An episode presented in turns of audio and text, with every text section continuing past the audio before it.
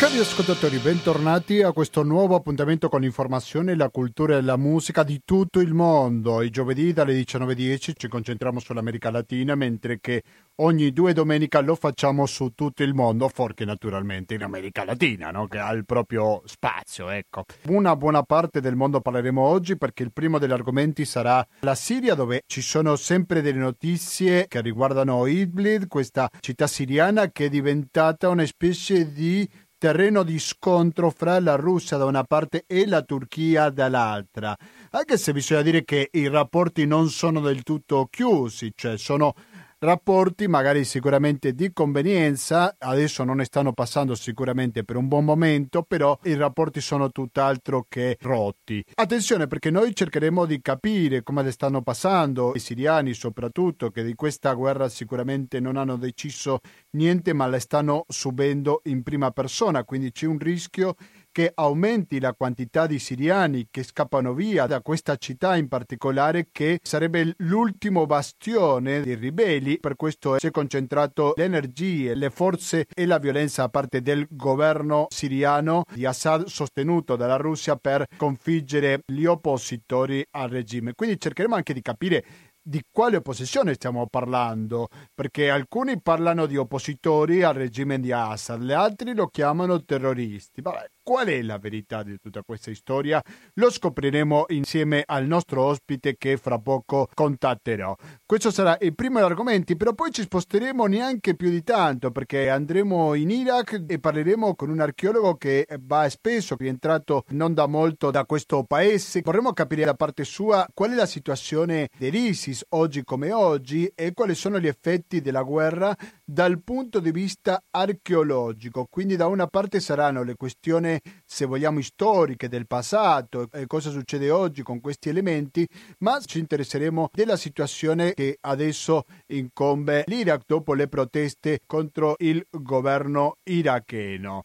Questo sarà il secondo argomento che sempre restiamo in Medio Oriente. Poi ci posteremo in Africa. Sentiremo una voce molto conosciuta da parte di tutti gli ascoltatori di Radio Cooperativa. Parleremo dei paesi del Corno di Africa. Dopo lo storico accordo di pace tra Eritrea ed Etiopia, parleremo con Michele Fassina, che è una voce molto conosciuta per i nostri ascoltatori, che è appena rientrato questa settimana dal suo paese di origine come l'Eritrea. E poi sentiremo una voce ancora più conosciuta non solo per gli ascoltatori di Radio Cooperativa, bensì per tanti ascoltatori, come è il caso di Emanuele Giordana. Lui ha scritto diversi libri a proposito dell'Afghanistan, però in questo caso l'abbiamo intervistato in più un'occasione, però questa sarà una situazione in cui le chiederemo di tutta l'area, che lui se ne intende molto bene, si trova a Laos. Perché? Perché ci concentreremo soprattutto sul coinvolgimento delle Filippine nel suo rapporto con gli Stati Uniti. Il governo Duterte ha messo un limite alle forze statunitensi nella regione e abbracciando, avvicinandosi di più con la Cina. E quindi questo parla un po' di una guerra non dichiarata che ancora, nonostante gli accordi, continua a essere in corso fra la Cina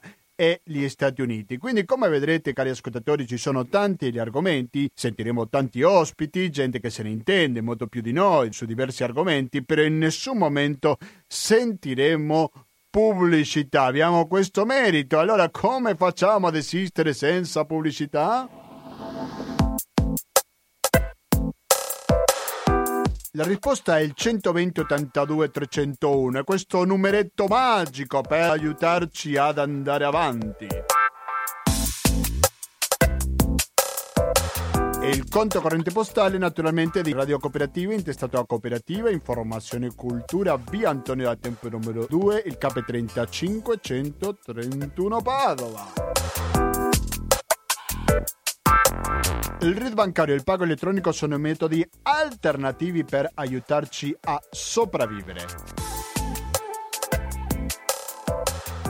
È dallo scorso anno, dal 2019, che Radio Cooperativa può ricevere donazioni attraverso l'associazione Amici di Radio Cooperativa, che cari ascoltatori la potete detrarre dalle tasse. Rimanete all'ascolto Radio Cooperativa, tra poco torneremo con il primo degli ospiti che avremo in diretta. A fra poco.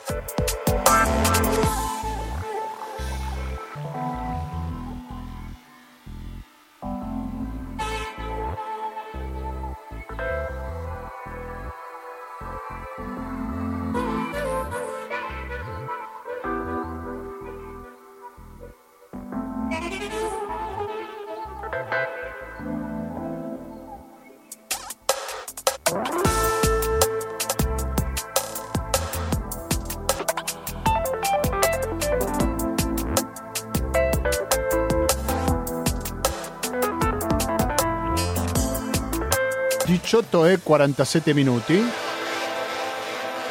Siete sempre all'ascolto di Radio Cooperativa, se dico Radio Cooperativa dico FM 92.7 per il Veneto in genere o il www.radiocooperativa.org per ascoltarci in streaming dovunque vi troviate. In questa diretta che stiamo facendo oggi 16 febbraio 2020 parleremo su diversi argomenti però il primo, come anticipavo prima, di questi argomenti, che credo che è molto importante, è quello che sta succedendo in Siria e in generale, però ad Idlib in particolare perché là c'è il terreno di scontro fra la Russia e la Turchia per capire un po' meglio una situazione sicuramente complessa e che do il benvenuto a Fuad Ruegia. Fuad Ruegia, buonasera e bentornato a Radio Cooperativa. Sì, buonasera a te e a tutte le ascoltatrici ed ascoltatori. Fuad è un giornalista freelance e italo-siriano. Fuad, cosa sta succedendo adesso a Idlib? Perché non ci aiuti in questo percorso verso questa città per capire un po' la situazione sicuramente complessa, come dicevo poc'anzi? Benissimo, allora Idlib è una città del, del nord-ovest della Siria, vicina al confine con eh, la Turchia, abbastanza vicina al confine con la Turchia e eh, in, questo, in, questo, momento si tratta del praticamente ultimo bastione delle opposizioni, delle, delle opposizioni, contro il regime di Assad. È un'area in cui si sono concentrate durante questi anni eh, sia civili che eh, milizie guerriglieri provenienti da tutto il resto del paese, perché eh, oggi ad essere sotto assedio è Idlib, ma negli anni scorsi altre località della Siria sono state poste sotto assedio da parte del regime siriano e dei suoi alleati russi ed iraniani e eh, questi assedi si sono invariabilmente conclusi con la deportazione della popolazione appunto verso Idlib.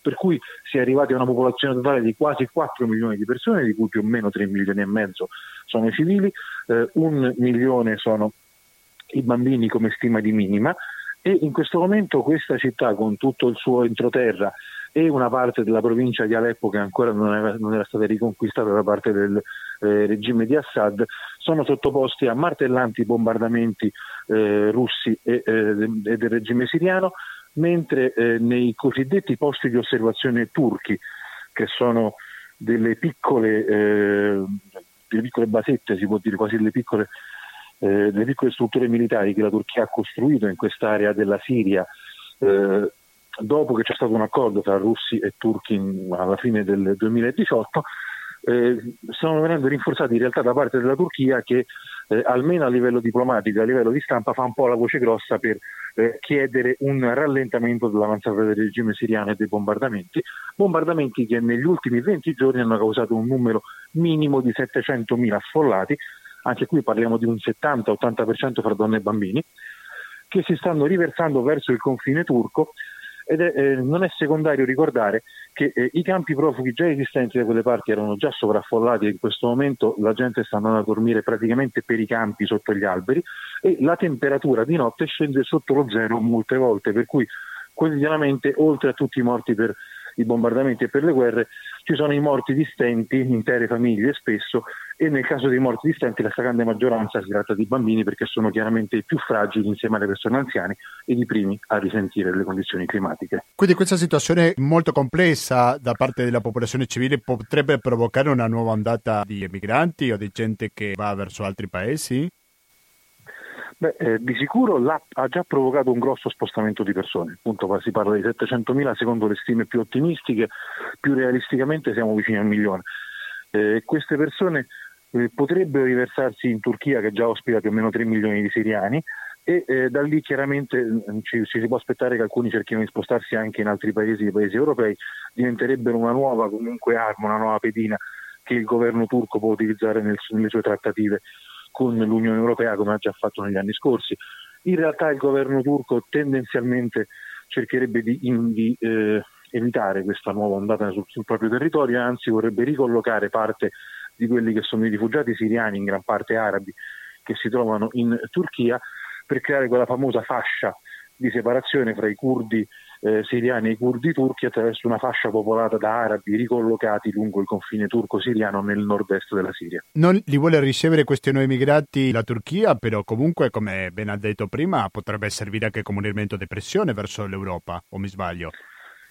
Assolutamente sì, è un elemento di pressione, è stato già utilizzato più volte, il governo turco eh, per quanto, ha già accolto milioni di siriani come nessun altro paese al mondo, eh, appunto quando parliamo di 3 milioni di siriani su un totale di 7 milioni e mezzo di, eh, di rifugiati all'estero, ci rendiamo conto che la gran parte di questo peso è stato preso dalla Turchia, che poi in realtà non è solo un peso, perché spesso questi migranti insieme a loro si portano anche pezzi di economia siriana. Eh, Aleppo era una città, per esempio, eh, a forte vocazione tessile e commerciale, molte delle attività si sono trasferite nel sud della Turchia, ci sono intere città in cui eh, ci sono imprese oltre che manodopera siriana. Eh, a parte questo, quindi in realtà eh, i 3 milioni e più di rifugiati siriani che si trovano in Turchia eh, sono sì da un certo punto di vista uno speso per lo Stato turco, d'altra parte invece rappresentano anche un allargamento del mercato e eh, anche un vantaggio economico. Oltre a questo la Turchia ha avuto modo di utilizzarla, eh, diventando di fatto il confine a oriente dell'Europa, ha, ha avuto modo di utilizzare questa carta per farsi finanziare l'attività di, di, di sostegno ai eh, rifugiati siriani e in pratica l'Europa va a pagare la Turchia per tenere questi migranti e non lasciare che raggiungano l'Europa dove magari avrebbero l'aspirazione ad arrivare, certo non tutti ma sicuramente in molti. Sì, attualmente l'emigrazione parte proprio da Idlib o ci sono immigrati che partono anche da altre città siriane? Allora, in questo momento la stragrande maggioranza dello spostamento avviene da, da Idlib, eh, all'interno del nord-est, della, cioè da parte del nord-est della Siria, dove è in corso, eh, di fatto in Siria in questo momento i fronti caldi sono due, il nord-ovest e il nord-est. Eh, nel nord-est c'è in corso in questo momento in realtà a un'intensità più bassa rispetto ai mesi scorsi, ma comunque un'operazione militare turca eh, contro eh, il governo autonomo curdo che si è costituito nel nord-est della Siria. E anche da lì ci sono stati degli spostamenti, ma in genere si tratta di spostamenti che vanno o all'interno dello stesso territorio denominato spesso Rojava o altrimenti nell'area curdo, eh, curdo-irachena dove però non sempre sono esattamente benvenuti i rifugiati. Quando scappano da questa situazione così drammatica, questi civili, vanno automaticamente all'Europa o ci sono anche altre aree della zona dove pensano arrivare? La stragrande maggioranza dei siriani che hanno dovuto lasciare il paese non si trovano in Europa, anzi eh, se, diciamo la Turchia... È importante ma... chiarirlo questo, mi sembra. Prego. Esattamente. Diciamo la Turchia ne ha più di 3 milioni di rifugiati siriani, ma quando parliamo... Eh, però la Turchia è un paese grande, è un paese di oltre 80 milioni di abitanti. Il Libano è un paese che ha 4 milioni e mezzo di abitanti suoi e un milione e mezzo di rifugiati siriani.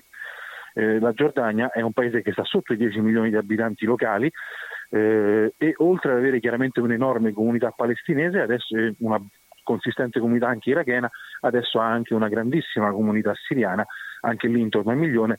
Eh, in questo momento in Giordania la terza città per dimensioni è un campo profughi, il campo profughi del Zatari, ed è un campo profughi abitato da siriani. Mm. Eh, persino in Egitto ce ne sono 200-300 mila di siriani. Eh, per capirci, eh, l'Europa, che è un territorio decisamente più grande rispetto a tutti questi paesi messi insieme, nonché eh, un territorio su cui vivono 300 e oltre milioni di persone, eh, ospita meno di un milione di siriani. Siamo... Giusto per far capire un attimo no, le certo. proporzioni. Certo. Siamo in contatto con Fuad Ruegia, che è un giornalista freelance italo-siriano, per tornare un po' al terreno locale. Questo conflitto, quando parliamo dell'opposizione, di quale opposizione stiamo parlando? Perché c'è chi parla di una giustissima opposizione contro il regime siriano e c'è chi parla che ci sono elementi terroristi. Quindi qual è la verità? Come viene composto questo gruppo? Fuad? Allora, ehm, chiaramente la rivolta quando era cominciata era una cosa completamente endogena, è una cosa assolutamente interna alla popolazione siriana, così come le prime parti della, de, della rivolta armata, spesso erano soldati che disertavano portando con sé le armi. Col passare del tempo e con l'incancrenirsi della situazione c'è stato un intervento da parte di vari paesi e di fatto l'esercito regolare siriano e eh, eh, ha un ruolo non di, primo, di, primissimo piano da parte del regime perché chiaramente ci sono molte altre milizie non statali e alcuni eserciti statali come appunto quello russo e quello iraniano che partecipano al conflitto.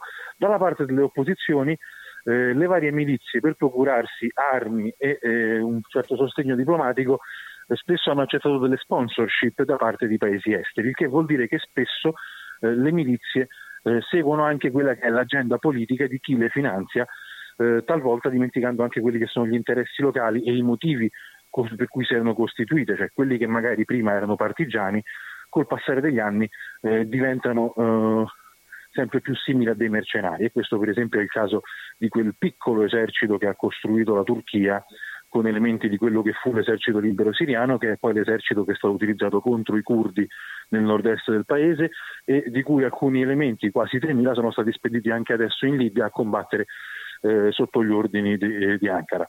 Eh, oltre a questo c'è un discorso che comunque nel momento in cui si è creato eh, una condizione di anarchia in larghe parti del paese perché le opposizioni cercavano appunto di, di conquistare territorio e il regime veniva spinto via da alcune aree del paese ad approfittare della situazione.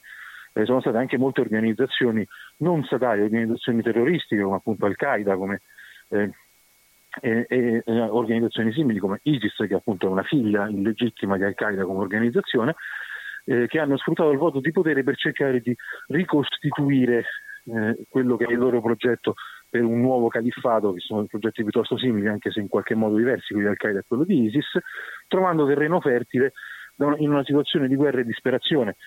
E, eh, questo ha fatto sì che comunque eh, nella parte armata della rivolta, nella parte armata delle opposizioni, ci fosse talvolta anche una certa prevalenza delle, delle, delle forze islamiste perché hanno più facilità nel trovare finanziamenti e eh, spesso riescono anche a fornire maggiori garanzie alle persone che volessero combattere contro il regime di Assad.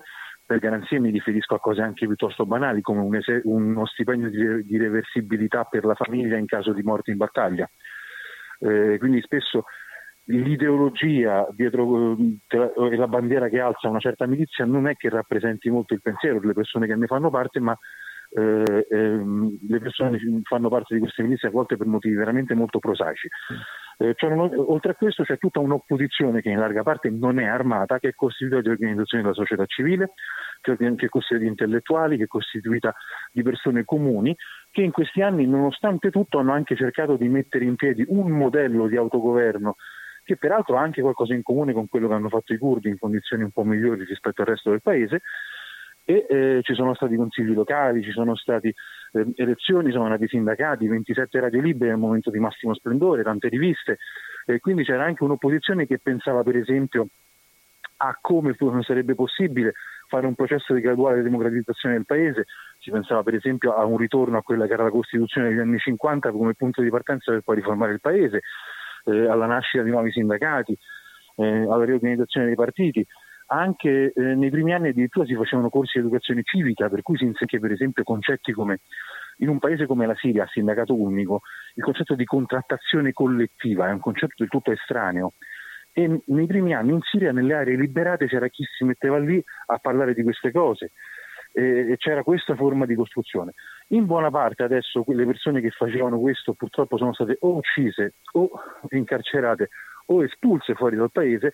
All'interno del paese sono rimasti quei civili che non sono riusciti a scappare e, eh, e mh, mm, pochi che ormai abbiano, siano in grado di costituire una opposizione politica valida, mentre buona parte delle opposizioni politiche più eh, riconosciute come tali dai governi anche occidentali sono spesso opposizioni legate a qualche sponsor internazionale eh, e spesso sono, questi sponsor sono la Turchia o l'Arabia Saudita. Sono troppo ingenuo se penso che dopo questa battaglia si raggiungerà una pace così ambita?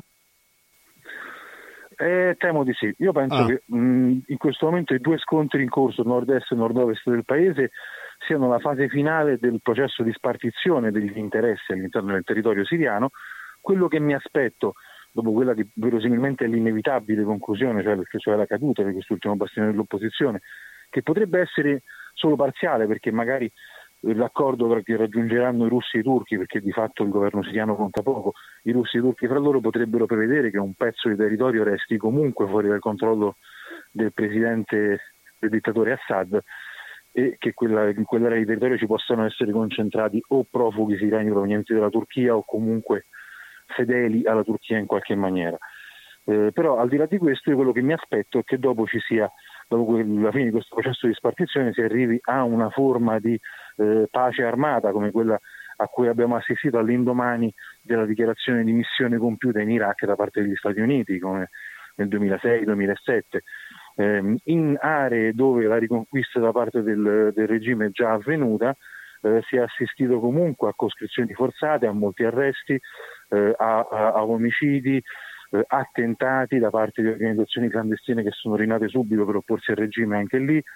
Eh, quindi mh, immaginare una Siria pacificata dopo la fine di questa battaglia è troppo ottimista anche se comunque una pacificazione sarebbe in ogni caso sotto il regime dittatoriale che è il principale responsabile della catastrofe e delle catastrofi a cui abbiamo assistito in questi anni e quindi non sarebbe comunque una soluzione esemplare, ma neanche quella sì, è all'orizzonte. Certamente, cioè, questo di pace armata mi sembra un concetto molto interessante, quasi uno simolo, ma sicuramente bisognerà capire come finirà la Siria, nel senso che non la conosceremo mai come era prima. E esiste la probabilità che finisca una Siria completamente divisa, anche diversa rispetto a quello che c'è stato fino ad oggi? Assolutamente sì, la Siria che mm, come la conoscevo io prima del 2011 non esiste più e non esisterà mai più.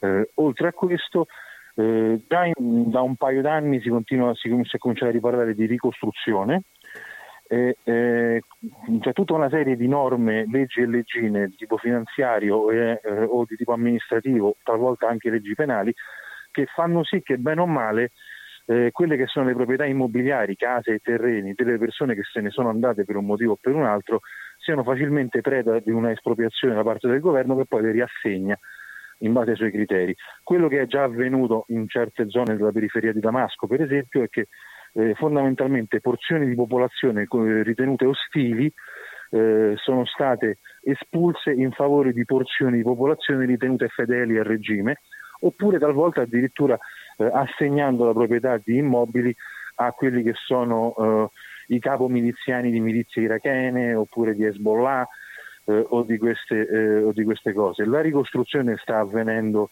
eh, comunque innanzitutto attraverso le aziende che sono dei pa- di paesi vicini al regime, quindi russi, iraniani e cinesi, e eh, appare essere come un tentativo di eh, concretizzare nel cemento quelli che sono stati gli spostamenti demografici avvenuti in quest'anno, un po' come prima si parlava in questi anni, prima si parlava dell'idea dei turchi, di, del governo turco di costituire una fascia araba a separare i curdi siriani dai curdi turchi, eh, oppure eh, di una porzione della Siria che potrebbe rimanere sotto controllo turco in qualche maniera.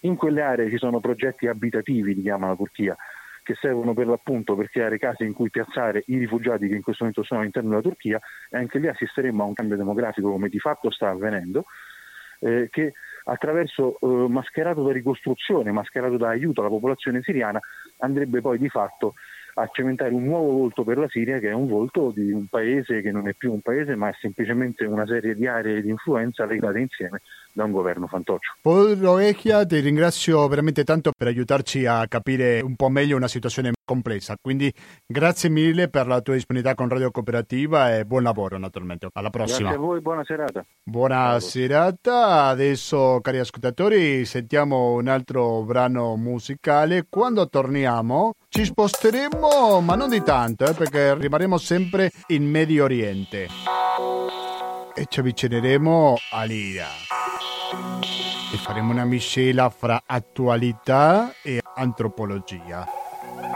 Di cosa sto parlando? Fra pochissimo scoprirete di cosa si tratta.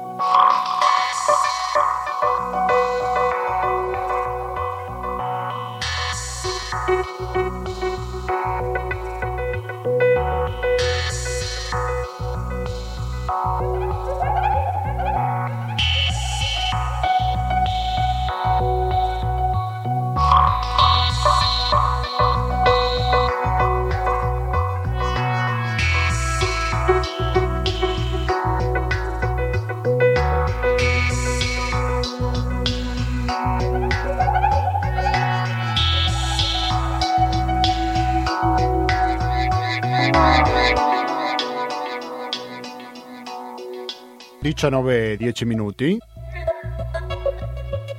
Lo dico per tutti quelli che ci stanno ascoltando in diretta oggi 16 febbraio 2020 perché magari per chi ha perso questa trasmissione sa che ha la possibilità di ascoltarla anche il 23 febbraio.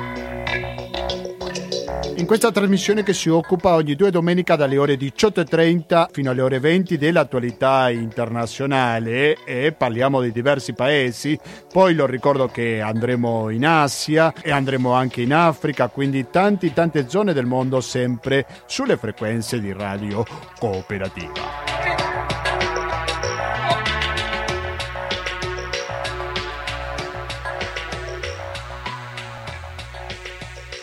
Ma la prima metà di questa trasmissione lo dedichiamo al Medio Oriente, quello che sta succedendo in Siria e adesso andiamo in Iraq. Ci sono state delle forti proteste contro il governo, una cittadinanza sicuramente molto scontenta, non si può dire che c'è un altro leader che sostituisca il governo e che vada tutto bene se il governo cade. La situazione è molto ma molto complessa. Allora ci ho pensato cosa meglio che parlare con uno che di recente è stato in questo paese che questa situazione la conosce e la conosce molto bene.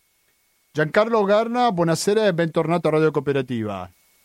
Buonasera a te e a tutti gli ascoltatori. Grazie Giancarlo per la tua disponibilità con questa radio. Giancarlo Garna collabora con l'Università di Udine come archeologo e anche come archeologo è andato più un'occasione nella Siria, anche in Iraq. Tu hai sentito in diretta l'intervista che avevamo fatto prima con Fuad. Non so se volevi aggiungere qualcosa, se avevi qualche commento rispetto a quello che diceva l'altro ospite. Beh, aggiungere Fuad, eh, che io conosco di veramente insomma, ci conosciamo anche se non siamo mai incontrati, è una persona estremamente competente ed esperta della, della trisa, tragedia siriana. Eh, ha espresso perfettamente la situazione anche nell'analisi in che secondo me la Siria che io ho conosciuto fino al 2010 non tornerà più quella di prima, io sono lavorato, sono stato uno degli ultimi a lavorare eh, nel sito di Palmira dal punto di vista archeologico, quindi per me eh, è veramente mh, sempre molto pesante parlare di quelle aree, sia per le persone che ho lasciato lì, sia per le, eh, i monumenti che poi sono l'identità, la memoria e l'espressione di quelle persone, non si possono disgiungere e non si devono disgiungere. No, certamente. Fuad è stato molto preciso, molto esaustivo, credo che dal punto di vista dell'analisi ci sia poco da aggiungere se non eh, i dati enormi di una tragedia che vede 13 milioni, 14 milioni di siriani tra morti e profughi interni e esterni non più nelle loro case. Eh, Credo che una cifra simile basti a dire tutto eh, di quello che è la tragedia anche di Idlib adesso ah, che certo. sotto riflettori quasi oscurati continua. Certo. è stato molto preciso. Ti ho chiesto anche, tu hai lavorato anche in Siria, però andiamo al dunque, quello per cui ti ho chiamato Giancarlo, che è la problematica di questa popolazione civile che va contro il governo iracheno. Qual è la situazione oggi, febbraio 2020, di queste proteste, di questa popolazione, per favore? Beh, eh, la situazione è che la popolazione, soprattutto studenti, soprattutto giovani, sta protestando per un, fondamentalmente per, contro la corruzione ormai endemica del governo centrale mh, iracheno, che è in mano il primo ministro è sempre di espressione sciita con la nuova Costituzione federale dell'Iraq, mentre il Presidente della Repubblica credo sia un curdo, ma comunque il primo ministro è sciita. E questo stato endemico di corruzione che già in passato ha creato enormi problemi all'Iraq perché è uno dei motivi per cui nel 2014 molte tribù sunnite si schierarono con l'ISIS eh, contro questo governo centrale estremamente corrotto e sostanzialmente eh, più intento a fare gli interessi del governo iraniano che della, del popolo iracheno, eh, protesta fondamentalmente per le condizioni eh, non solo di democrazia e di politica, ma anche di estrema povertà, addirittura si era parlato di aumento del pane, quindi dell'alimento base eh, delle persone. Quindi sono proteste che nascono da una esigenza di rinnovamento che ormai gli iracheni sentono indispensabile. Le ultime notizie sono di, eh, protesti, mh, mm, eh, diciamo, eh, persone che protestano arrestate e torturate, nella più normale tradizione di queste tristi polizie orientali. Eh, vi è eh, ultimamente un movimento di, nato tramite la rete di, che eh, propone al posto del Premier indicato all'AUI un eh, farmacista di Nasseria, Ricabi, che quindi è sostanzialmente un uomo nuovo, non è neanche un politico, ma la disperazione e la rabbia contro questo genere di mh, malgoverno ormai è tale che si propongono evidentemente nomi giustamente completamente nuovi. E cosa vogliono? Beh, vogliono democrazia, vogliono maggior libertà, vogliono un'economia che si risollevi perché eh, l'ISIS tra l'altro ha determinato una condizione di povertà, i dati ONU di questi ultimi due giorni proprio lo dimostrano, una povertà enorme, sempre più giù, malgrado l'Iraq sia ricco di petrolio, e, e vogliono soprattutto non essere eterodiretti. Mi spiego, non vogliono interferenze da, da fuori come interferenze ovviamente americane, ma neanche iraniane, perché il problema dell'Iraq è che è diventato terra di conquista politica da parte dell'Iran. Non a caso Soleimani è stato ucciso in Iraq, non a caso insieme a Soleimani è stato ucciso il comandante delle milizie sciite irachene di Abdel Shadi, che sono non meno tristemente note purtroppo delle bande dell'ISIS e quindi sostanzialmente le proteste riguardano uno stato di malessere ormai generalizzato in un paese che ha grosse difficoltà, in cui ci sono difficoltà ad avere elettricità, 6 milioni di persone sono profughi all'interno del proprio paese, sia per colpa dell'ISIS sia della povertà, quindi è veramente un paese in difficoltà e che quindi i ragazzi e la gente ormai sostanzialmente non ne può più. Ormai stanno criticando perfino contestatori sciiti, stanno criticando il, al-Sadr, il grande nome dell'imam sciita iracheno, dicendo che li ha traditi e che gli, e serve l'Iran e non l'Iraq. Quindi questa è sostanzialmente la situazione. Sapete anche che queste contestazioni sono state eh, spesso represse in maniera violenta dalla polizia, anche con diverse vittime, e questo purtroppo mh, mm, fa sì che la crisi sia tuttora in atto. E poi bisogna tenere conto anche della situazione iraniana, quello che è successo all'inizio di quest'anno con l'uccisione di Soleimani non ha sicuramente rasserenato gli animi. Anche no, me... Assolutamente. Certo, però mi sembra, Giancarlo, che uno dei problemi è che non c'è un qualcuno che rappresenti queste proteste per poter un po' cambiare la situazione, no? Quindi si protesta però senza avere le idee chiare sul dopo, no? Sì, questo Com'è? è l'altro problema, è l'altra faccia del problema, sono proteste di piazza, ma non vi è ancora una chiara eh, direzione e dirigenza di, che sia in grado di incanalare queste proteste, che infatti in questo modo rimangono confinate alle piazze, facilmente reprimibili e, e, dal punto di vista politico la situazione rimane immutata. Eh, purtroppo questa è un po' una situazione che si, si deve anche ad anni e anni in cui sostanzialmente non c'è stato un ricambio politico, anni e anni in cui si di guerra e ormai al fatto che l'Iraq è un'entità sostanzialmente diretta dall'esterno, perché l'Iran ha in mano moltissimo del, del governo iracheno e della gestione dell'Iraq.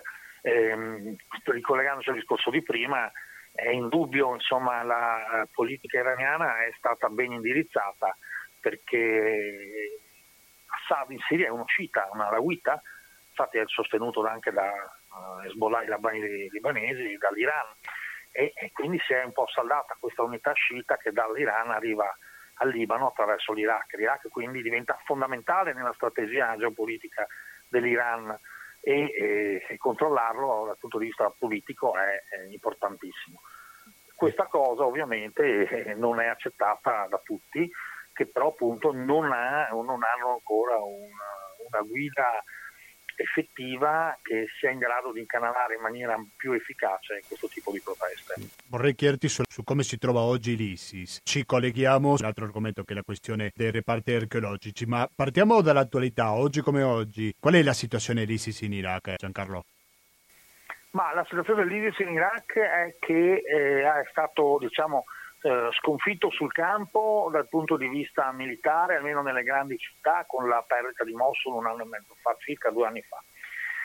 Non è però del tutto sconfitto perché? Perché rimangono e permangono sacche di resistenza nella provincia di Ambar, ehm, soprattutto, e bande di predoni. Bande di predoni dell'ISIS sono state eh, trovate inattive anche, per esempio, sui monti di, di Sinjar, eh, vicino eh, proprio alla zona eh, di, di Sinjar, eh, tristemente nota località Yesida, dove è stato protagonista di uno dei, diciamo, dei luoghi di genocidio maggiori delle, ai danni degli, degli della minoranza Yesida da parte dell'ISIS. Quindi, così come anche in Siria, vi sono queste bande sacche di attività dell'ISIS che peraltro ha ancora attività di propaganda molto forte, infatti si richiama molto alla Libia, si richiama anche a Boko Haram, diversi di questi miliziani hanno cercato e sono arrivati in Libia, ma rimangono attivi queste sacche.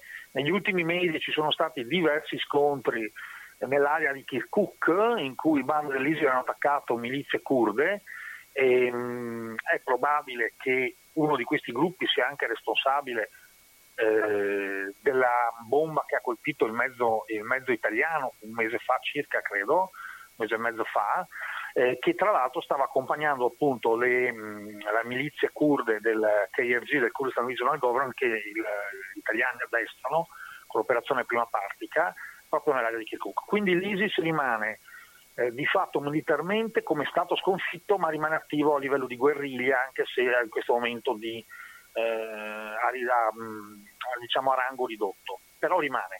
Ma soprattutto c'è un problema maggiore, secondo me, che è la permanenza del brodo culturale, del brodo di diseguaglianza sociale che ha creato l'ISIS e che lo ha eh, permesso di crescere da piccolo gruppo di criminali dediti al sequestro di persona al mostro che è diventato e che poi ovviamente viene sostenuto da varie entità, come anche avete sentito, eh, straniere. Ed è eh, appunto la disuguaglianza sociale, la corruzione e il fatto che Mosul sia ancora sostanzialmente una città allo sbando, con moltissimi profughi, con intere aree eh, distrutte dai combattimenti non ricostruite, senza acqua, senza luce, molte famiglie senza lavoro, molte famiglie considerate vicine all'ISIS a torto o a ragione che non lavorano, quindi non possono mangiare. Questo tipo di situazione, che è poi quella, guardate caso, contro cui sostanzialmente protestano a Baghdad i ragazzi, non può che favorire un eventuale rientro e ritorno eh, dell'ISIS, soprattutto visto eh, che i turchi hanno pensato bene di dare una eh, botta notevole alle capacità anche militari, oltre che politiche, ma soprattutto militari, dei curdi della zona del nord-est della Siria, come vi veniva detto, che erano dei contraltari notevoli anche militarmente parlando, perché sul campo i boots on the ground li hanno messi fondamentalmente loro, e quindi dando di nuovo spazio a questi gruppi di più o meno um, predoni, sbandati, ma comunque che fanno capo all'ISIS. I curdi iracheni in questo si sono diciamo, assestati e attestati sulle loro linee di regionali di confine, sono in discussione con il governo centrale perché vi sono zone disputate tra Baghdad e il governo di Erbil e in questa situazione è chiaro che eh, con anche alcuni scontri in passato tra curdi e mh, bande sciite di Abdel-Shadi, guarda caso, proprio nella zona di Sinjar.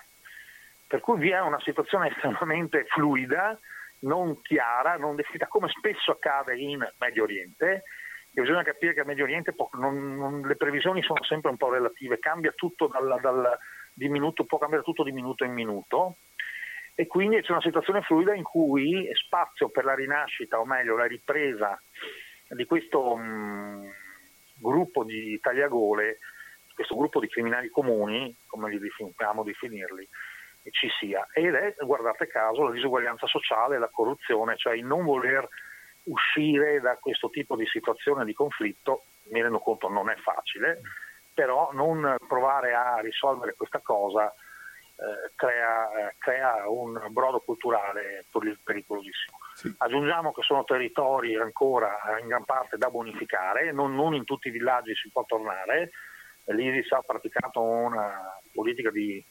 ehm, deposizione di mine, eh, di, come si chiamano, di e ordini esplosivi non, non convenzionali eh, molto forte e quindi non è semplice anche favorire il ritorno eh, dei profughi. Eh, sì, stai parlando delle mine? Sì, sì, sì. Antiuomo? Sì.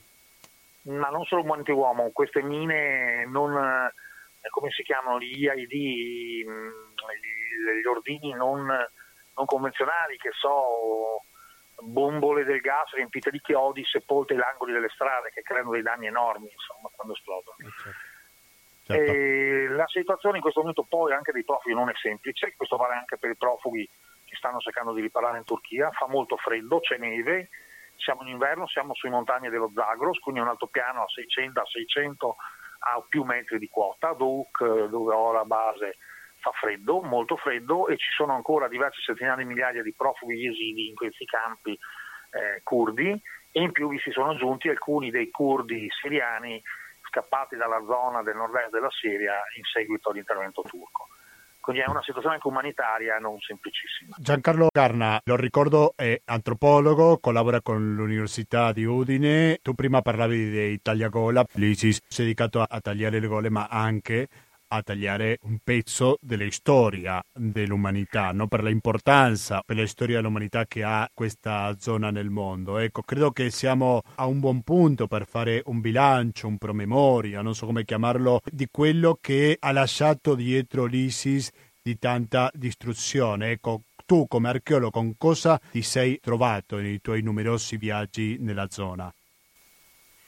Beh, eh, intanto uno dei compiti che abbiamo noi era anche un po' di documentare i siti archeologici di, per, e formare gli archeologi locali, questo abbiamo cercato di farlo. Che cosa resta, come potremmo dire, cosa resta del tempo? Beh, l'ISIS ha praticato questa ipocrita distruzione dei, beni, dei monumenti, dei beni culturali, eh, ipocrita lo dico perché poi molto più quello che ha venduto di quello che illegalmente di quello che ha distrutto, per fare una tabula rasa storica, cancellare la memoria. No? Sono molti modi di cancellare un popolo, infatti si parla di genocidio culturale, uno di questi è cancellare la propria memoria, la memoria e l'identità. Scusa se ti interrompo, un fortissimo valore simbolico, senza dubbio. Certamente, certamente. E, ehm, in questo senso hanno dato dentro in Siria, beh Palmira è rimasta famosa ma non hanno vissuto solo Palmira, in Iraq hanno fatto grossi danni a, Nimrud, la città capitale degli Assiri, è stata rasa al suolo.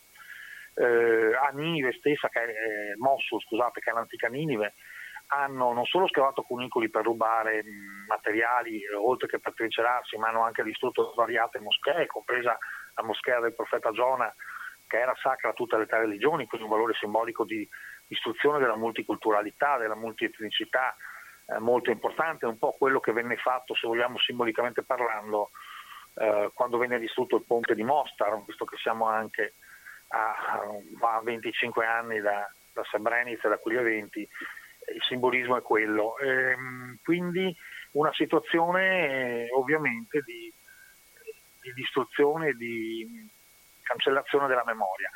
Come intervenire su questo?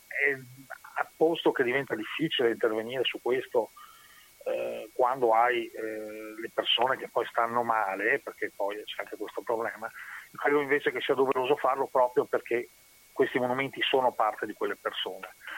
E la situazione eh, loro hanno per esempio sta un po' migliorando, per esempio loro hanno distrutto tutti moltissimi santuari esili, esili, una delle prime cose che hanno fatto è ricostruire questi santuari, proprio come mh, proposizione identitaria. Ancora prima delle case ricostruiscono i loro santuari eh, nella, nella, nell'area. Questo è già un dato. Su Nimrud e su Mosul poi sono in atto progetti, stanno, si stanno mettendo in moto progetti di restauro che coinvolgono varie, varie entità e vedremo nei prossimi anni cosa succederà. Eh, su Mosul vi sono discussioni perché vi sono forti appetiti di costi- cambiare, costruire Mosul in stile Qatar, eh, Beirut moderna, quel discorso del cemento di cui si parlava prima anche, eh, il mio predecessore, e quindi su quella situazione ancora è in divenire. Eh, purtroppo in molte zone non si è ancora potuto intervenire proprio perché non sono ancora del tutto sicure e eh, bisognerà aspettare un attimo. Insomma. Qual è l'aiuto della tecnologia in tutto questo? Perché molto si è parlato delle stampanti 3D, quindi quanto ti può aiutare questo? Quanto vi può aiutare può... questo?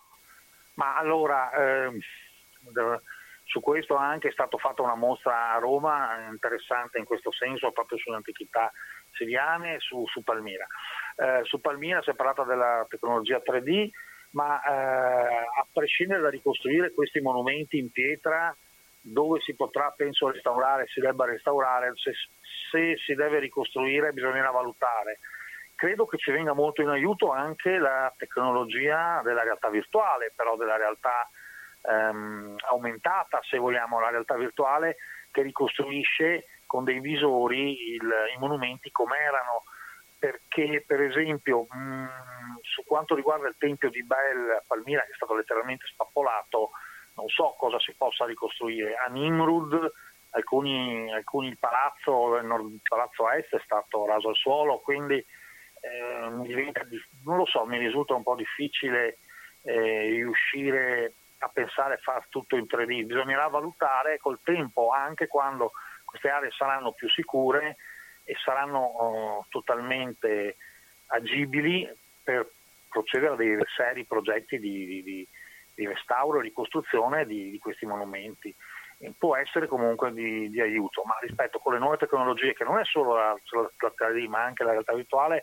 credo che si possa arrivare a una buona sì. diciamo, salvataggio della memoria. Credo che sia più importante, secondo me, agire sulle popolazioni locali, coinvolgerle, renderle partecipi della loro identità, della loro storia, eh, cercare di, eh, anche di sopperire a queste disuguaglianze sociali per cui chiaramente magari qualcuno per sopravvivere eh, si adatta anche a commerciare oggetti antichi, sebbene sia illegale. Ecco, credo che sia importante lavorare sul territorio eh, per um, coinvolgere queste popolazioni. Sì. Forse questa è la miglior difesa del, dei monumenti dei, Certo, questi, e credo che è molto importante chiarire questo, no? che molte volte si dice perché non pensate prima alla gente, lasciate perdere i monumenti storici, i reperti archeologici o così via. Diciamo che sono due obiettivi che non contrastano fra di loro, no Giancarlo? No, assolutamente, ripeto, questi monumenti non sono solo delle pietre, questi reperti non sono dei vasi, sono eh, la reale memoria delle reali azioni, i processi, gli oggetti costruiti dalle persone e rappresentano il loro orizzonte eh, immaginario collettivo e culturale, rappresentano la loro parte, come a Palmira che i beduini dissero noi siamo quelle pietre, beduini ricordo che a Palmira si sono schierati pesantemente contro l'ISIS, mm. combattendo e avendo moltissime vittime contro l'ISIS. Eh, noi siamo quelle cose, il resto noi siamo la nostra storia. Sì. E, ehm, mh, non si possono disgiungere queste cose, non si devono disgiungere e bisogna fare sì che le persone, questo può valere anche per l'Italia, perché a volte una scarsa sensibilità c'è anche nel nostro paese, diventino consapevoli del, di quello che hanno, che è la loro storia, ma che può essere anche un viatico di sviluppo, così che so, lo difendano e lo facciano proprio. Eh, questa è secondo me la vera, la vera missione futura eh, importante eh, su, per quanto riguarda la difesa di questo aspetto. Dopodiché la situazione dell'Iraq è talmente complicata al momento e con problemi enormi di, appunto, di povertà e di disuguaglianze sociali e di corruzione che è chiaro che diventa complicato muoversi poi. Certo certamente. Vabbè, io ti impegno Giancarlo a magari a farci sapere la prossima volta che farai questo viaggio perché per rifare un collegamento internazionale mi ricordo che qualche tempo fa l'abbiamo fatto diretta con questa zona. Grazie mille Giancarlo e alla prossima. A te, grazie a te e a tutti gli ascoltatori. Un saluto, adesso cari ascoltatori rimanete all'ascolto perché dal Medio Oriente ci spostiamo in Africa.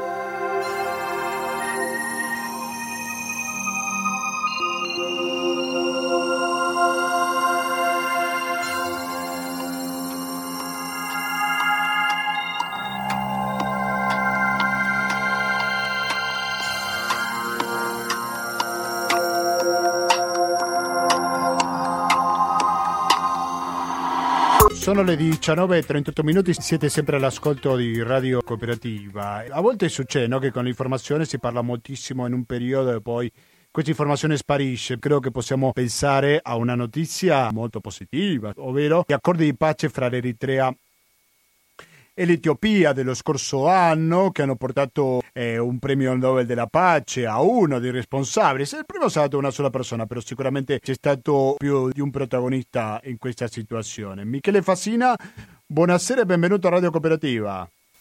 Buonasera a te Gustavo, grazie e buonasera agli ascoltatori. Per gli ascoltatori della cooperativa, Michele Fassini una voce molto conosciuta, ma sei appena rientrato, giusto, dalla tua terra origine, ovvero l'Eritrea. Qual è la situazione di questi accordi di pace che hanno concluso con una guerra così lunga come quella fra l'Etiopia e l'Eritrea?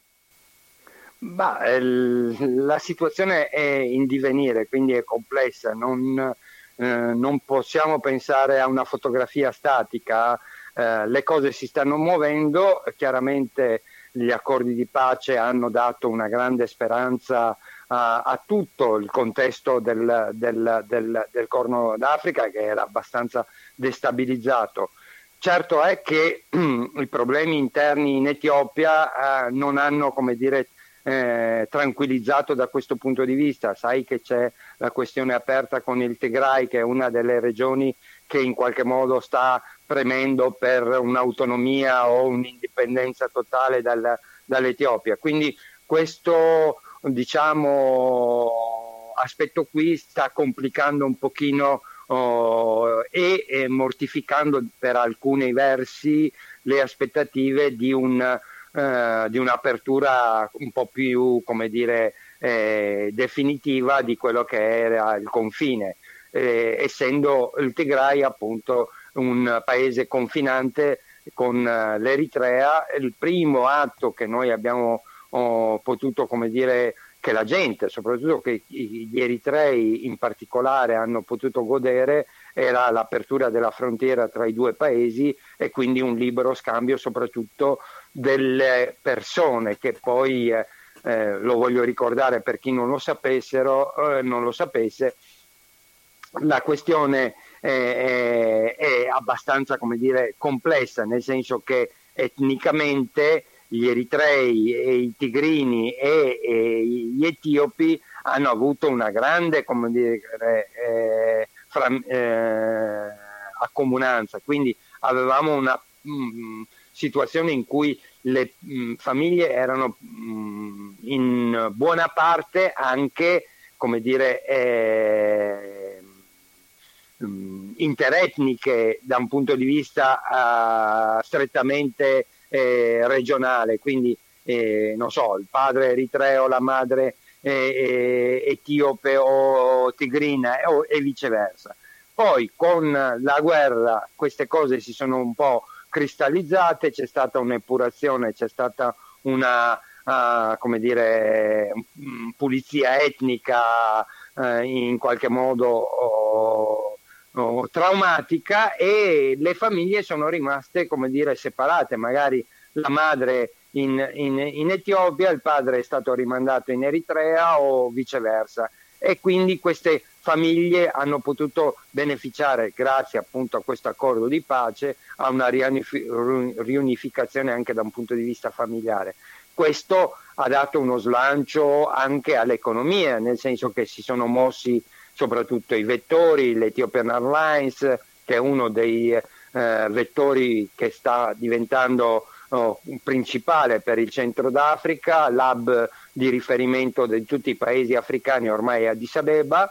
E eh, da un punto di vista poi politico questo premio Nobel, questo riconoscimento ad Abi eh, è stato oh, come dire in parte eh, estremamente importante Mm, chiaramente eh, quando si fa un accordo di pace sono due le, le, parti che vanno a concorrere a fare la pace, eh, l'Eritrea è rimasta un po' delusa sul fatto che eh, il premier eritreo sia Safor che non sia stato neppure nominato, ma questo ovviamente fa parte della politica internazionale, c'era in atto un embargo internazionale per i diritti umani che, eh, come tutti sanno, eh, non sono del tutto totalmente risolti, soprattutto per quanto riguarda il servizio militare eh, permanente sia per i maschi che per le femmine e quindi questa situazione qua non ha permesso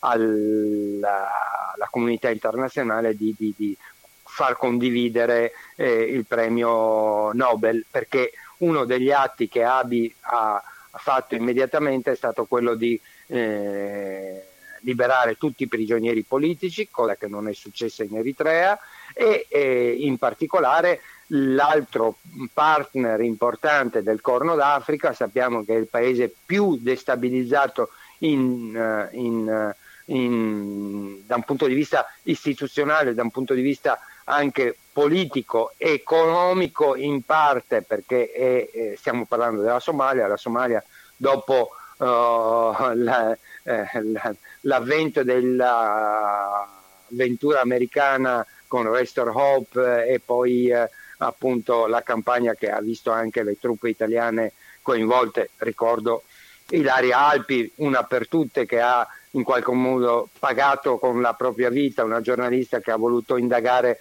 a fondo sulle questioni eh, dei traffici illeciti di prodotti tossici, eh, quando non, anche eh, armi e, e, sapete quello che è successo. Oggi la Turchia è il paese di riferimento per eh, in qualche modo oh, gli aiuti alla, alla Somalia e questo ultimo viaggio del premier somalo proprio la settimana scorsa per eh, ricostruire un'economia eh, del, del, Corno d'Africa dà delle buone speranze da un punto di vista almeno politico e da un punto di vista come dire economico. La questione eh, principale è che eh, le economie di questi due paesi, in particolare quella somala e quella eritrea, sono oh, ai minimi storici, sono oh, sull'orlo del, della bancarotta, mentre l'Etiopia è uno dei paesi leader del, del Corno d'Africa, ma non solo, perché viaggia con un PIL che eh, oscilla tra il, il, 6 e il 7% mm. e quindi questo fa, fa, fa la differenza. Oh, certo. Ovviamente la, la, la, stabilizzazione del Corno d'Africa ne beneficia soprattutto da un punto di vista anche commerciale perché eh, eh, voi sapete che l'Eritrea insieme alla Somalia ha eh, tutta la fascia costiera, quindi tutte le navi, tutte le merci eh, tranne questo pezzettino di Djibouti che è un, un, una cosa uh, tipo un, la città di San Marino, tanto per farvi eh, un esempio per quanto riguarda uh, il contesto nostro italiano, è un, una grande opportunità. Quindi eh, c'è stato un grosso attentato in Somalia, eh, purtroppo un po' taciuto o comunque sottovalutato anche da un punto di vista internazionale con più di 70 morti giusto dieci giorni fa e quindi questo la dice lunga su eh, la difficoltà di passare da un, eh, da un paese appunto in, per, in, in guerra a, seppur a bassa tensione ad un paese eh, rapacificato e, e in qualche modo riuscire a uh, prospettare qualcosa di diverso mm. per, questa, per, questo lembo di terra che è un po' un, un, il corno d'Africa. Ecco, io mm, mi fermerei qua. Ricordiamo che la motivazione che ha portato il premio Nobel della pace a David Ahmed Ali, primo ministro dell'Etiopia, sono stati gli sforzi per raggiungere la pace e la cooperazione internazionale, in particolare per la sua decisiva iniziativa per risolvere il conflitto il Sudan, eh, con... Il Sudan con il Sudan sicuramente. Sì, e con l'Eritrea, no? E con l'Eritrea sì, in particolare. Ecco. È, è, chiaro che eh, un colpo di Stato in Sudan eh, come c'è stato l'anno scorso ha messo in grandissima difficoltà anche da un punto di vista come dire, della stabilità eh, di tutta la regione perché eh, per fortuna il movimento studentesco così eh, pacifista, è riuscito a fare una transizione, a imporre una transizione al, ai militari dolce, cosiddetta una transizione dolce, nel senso che non c'è stato uno spargimento di sangue, cosa che era abbastanza probabile perché dopo Bashir eh, la lotta tra generali era abbastanza probabile e quindi eh, con una presenza anche di corpi paramilitari eh, del, mh, mm, particolarmente dire, attiva, soprattutto alla caccia degli immigrati. C'è, c'è questa questione anche irrisolta su, sui, sui, campi profughi. Oggi eh, c'è una voce abbastanza come dire, eh, diffusa dell'accordo tra l'Eritrea e l'Etiopia in cui si chiede all'Etiopia di chiudere i campi profughi. Sapete che la stragrande maggioranza degli eritrei eh, che prima emigravano per scappare verso oh, l'Europa, il Mediterraneo sul corridoio che attraversava il Sudan verso la, la Libia, ha cambiato rotta e l'Etiopia oggi eh, ospita uno dei più grandi mh, mm, eh, campi profughi appunto al confine con il Tigray. Mm. Questa è una questione molto spinosa certo. di cui anche il governo italiano dovrebbe occuparsi. Farsi carico. Sia no. per le relazioni internazionali, sia per la presenza appunto dell'Italia anche da un punto di vista storico, politico, sul, sul, su tutto lo scacchiere del Corno d'Africa, credo che un'assenza eh, sia ingiustificata. Tant'è no. vero che il nostro presidente Mattarella ha fatto un viaggio giusto oh, l'anno scorso, seguito poi dal eh, Premier eh, Conte e dai ministri del primo mm, governo Conte. Michele, prima di salutarci perché poi abbiamo un altro ospite, ci collegheremo con l'Asia, lasciamo parlare per un istante le questioni dei numeri, le questioni degli stati. Tu che vai spesso in Eritrea, in questo viaggio che hai appena finito, sei rientrato pochi giorni fa, parliamo della gente. Con quale stato di animo c'era la gente dopo questi accordi di pace, Michele? Allora, è, è, difficile dire perché è una contraddizione anche in termini familiari e generazionale. Eh, I cosiddetti partigiani, quelli che hanno versato il sangue per l'indipendenza, eh, anche da un punto di vista ideologico, sono ancora legati a quella visione e a, e, e a quel sistema socialista eh, a cui eh, il primo governo di Siasa Forchi si era ispirato. Chiaro è che da qui alla delusione di, delle nuove generazioni che non vedono un futuro oh, nel, eh, ne, non riescono neanche a immaginare un proprio futuro che non sia quello del servizio militare permanente in un'era in cui eh, le comunicazioni sono globali e, e, e la voglia di, di, di, di vivere è, è, è, equamente come dire, mh, condivisa eh, da un punto di vista se non altro eh, ideale eh, ha portato a questa grossa contraddizione. Certo. Quindi abbiamo ancora una, uh, molti giovanissimi, soprattutto oh, oh, minorenni, che eh, stanno scappando dal paese non tanto per una persecuzione precisa, ma per mancanza di futuro. È un po' oh, l'equivalente della fuga dei cervelli, eh, se posso usare questo sì. termine molto molto mh, mm, lontano, ma lontanamente ricorda alla, alla, alla, fuga dei cervelli dall'Italia piuttosto che dei giovani certo. italiani che vanno all'estero. Quindi questa è una componente che, che accomuna uh, il,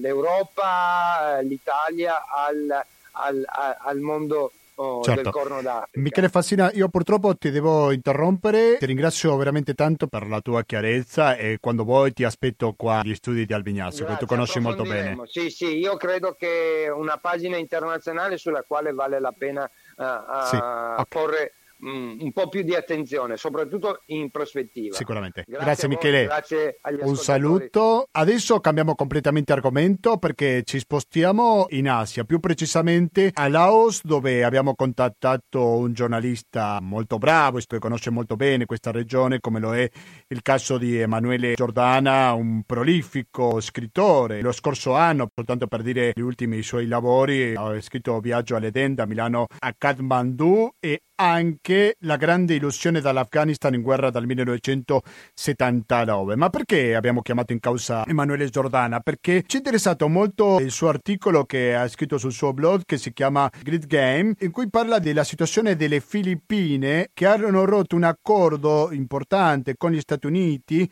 che permetteva a quest'ultimo paese di una certa impunità alle forze militari. Questo naturalmente che ha lasciato alcuni crimini impuniti Uniti. La prima domanda che le facevamo, ci ha risposto un paio d'ore fa soltanto, è quanto è strategica è Manila per gli Stati Uniti dopo il riavvicinamento delle Filippine al governo. E così Emanuele Giordana ci rispondeva.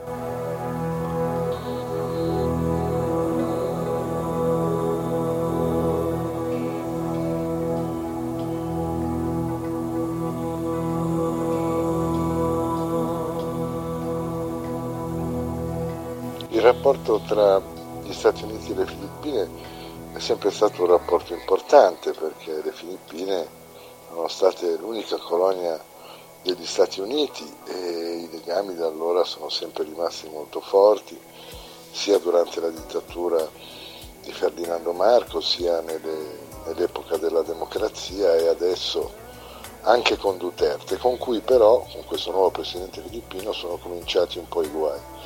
E sono guai che riguardano soprattutto il rapporto delle Filippine con la Cina. In questo momento gli americani sono in una sorta di guerra non dichiarata con la Cina, nonostante poi gli ultimi accordi commerciali, ma insomma è noto che Trump non veda di buon occhio l'avanzata della Cina e in Asia l'avanzata della Cina è importante e Duterte è forse il leader asiatico che più si è esposto. E da questo punto di vista ci sono due elementi. Il primo eh, riguarda questo accordo che Manila ha voluto rescindere dando uno schiaffo agli Stati Uniti, anche se l'accordo in sé è soltanto una parte, una parte dell'accordo più importante bilaterale sulla difesa, insomma è uno schiaffo a Washington che a Trump non piace e può invece piacere a Pechino. In secondo luogo Duterte ha detto che non andrà in America, a Las Vegas, il mese prossimo, in marzo, dove il presidente Trump ha invitato tutti i leader del sud-est asiatico, quelli riuniti nell'Asia, un'associazione che è diciamo, una, un aspetto importante di questi paesi perché è una specie di di comunità europea, se vogliamo, in Asia degli stati del sud-est asiatico. Duterte non ci andrà perché ci vede una maniera degli Stati Uniti di mettere il cappello sul continente, gli altri invece ci andranno proprio perché vogliono fare in modo che il peso dell'intervento americano e dell'intervento cinese nel sud-est asiatico si equilibri per trarne vantaggio. Una guerra non piacerebbe a nessuno. Duterte invece fa il duro e eh, strappare questo accordo con gli Stati Uniti è un segno eh, di questa postura che a Duterte piace avere per far vedere di essere un uomo tutto d'un pezzo. La seconda domanda, dopo la rottura di questo accordo, quali rapporti hanno gli Stati Uniti con gli altri paesi della regione? E questo ci rispondeva. In generale io credo che ci sia stato un arretramento degli Stati Uniti in Asia e di questo forse gli americani se ne sono accorti un po' tardivamente. In qualche maniera ora Trump sta cercando di recuperare, ma forse si è anche reso conto di aver commesso molti errori, non soltanto nel sud-est asiatico, in Asia in generale, diciamo, i colloqui con la Corea sono sostanzialmente falliti, in India si trova ad appoggiare un governo che sta facendo delle cose molto criticabili e nell'Asia di sud-est cinesi avanzano e gli americani avanzano fino a un certo punto. I rapporti rimangono buoni con molti paesi, a cominciare dagli ex nemici come il Vietnam, poi c'è la Thailandia che è un vecchissimo alleato, un caposaldo. Con altri dove c'era una vecchissima, inossidabile amicizia americana come l'Indonesia le cose sono diverse indonesiani sono sensibili al richiamo della Cina. E per la Cina il sud-est asiatico è un po' il cortile di casa, è un po' anche un banco di prova dello sviluppo della via della seta. E quindi dovremo, dovremo vedere nuove battaglie che si combatteranno naturalmente, lo speriamo, senza armi proprio perché questi due paesi, la Cina e gli Stati Uniti, hanno bisogno in Asia di far sentire il loro peso, forse più che altrove. L'ultima domanda che le facevamo a Emanuele Giordana è come funziona il commercio delle armi in queste nazioni? Credo che è molto interessante quello che ci ha risposto. Sentiamolo. Oggi, il 16 di febbraio, si è concluso a Singapore il Singapore Air Show, che è in sostanza una sorta di esposizione, la più importante dell'area, in cui eh, tutte le nuove tecnologie che riguardano l'aria, e quindi anche quelle militari, vengono esposte. E gli americani sono entrati un po' a gamba tesa prima dell'inizio del Singapore Air Show, dicendo che questo non doveva essere il posto in cui i cinesi approfittavano di questo spazio per carpire gli altrui segreti e per far vedere quello che sapevano fare, magari con prezzi concorrenziali ma con una qualità minore rispetto alle armi americane. E di armi parliamo, nel senso che i paesi del sud-est asiatico, meno che altrove, però sono degli acquirenti di armi, come un po' tutti i paesi del mondo e in questo momento l'acquisto di armi, che non è magari per tutti una priorità, anche se alcuni paesi come l'Indonesia spendono moltissimo del loro budget, la corsa in generale agli armamenti vede due grandi attori importanti in Asia, gli Stati Uniti e la Cina, un po' meno la Russia, altro grande venditore d'armi, e un po' meno anche noi europei. Il Singapore Air Show è stato un po' il punto critico di questi giorni qui in Asia cui si è capito che era un altro come dire, tassello, dello, tassello dello scontro tra Cina e Stati Uniti, che passa anche per la vendita delle armi.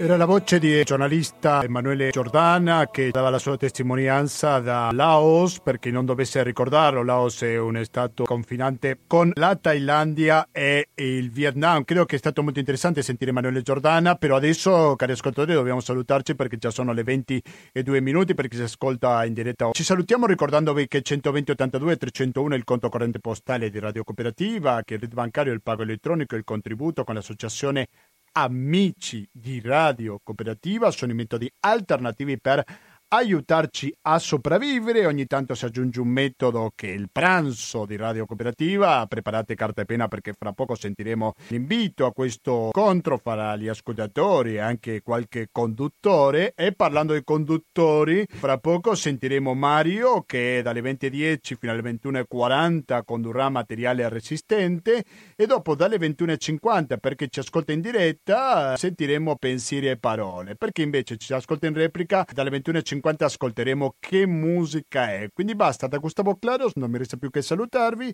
e noi ci diamo appuntamento quando? Giovedì prossimo, a che ora? Alle 19.10. Il motivo latinoamericano, ovvero informazione, cultura e musica direttamente dall'America Latina. Rimanete all'ascolto Radio Cooperativa, grazie e alla prossima.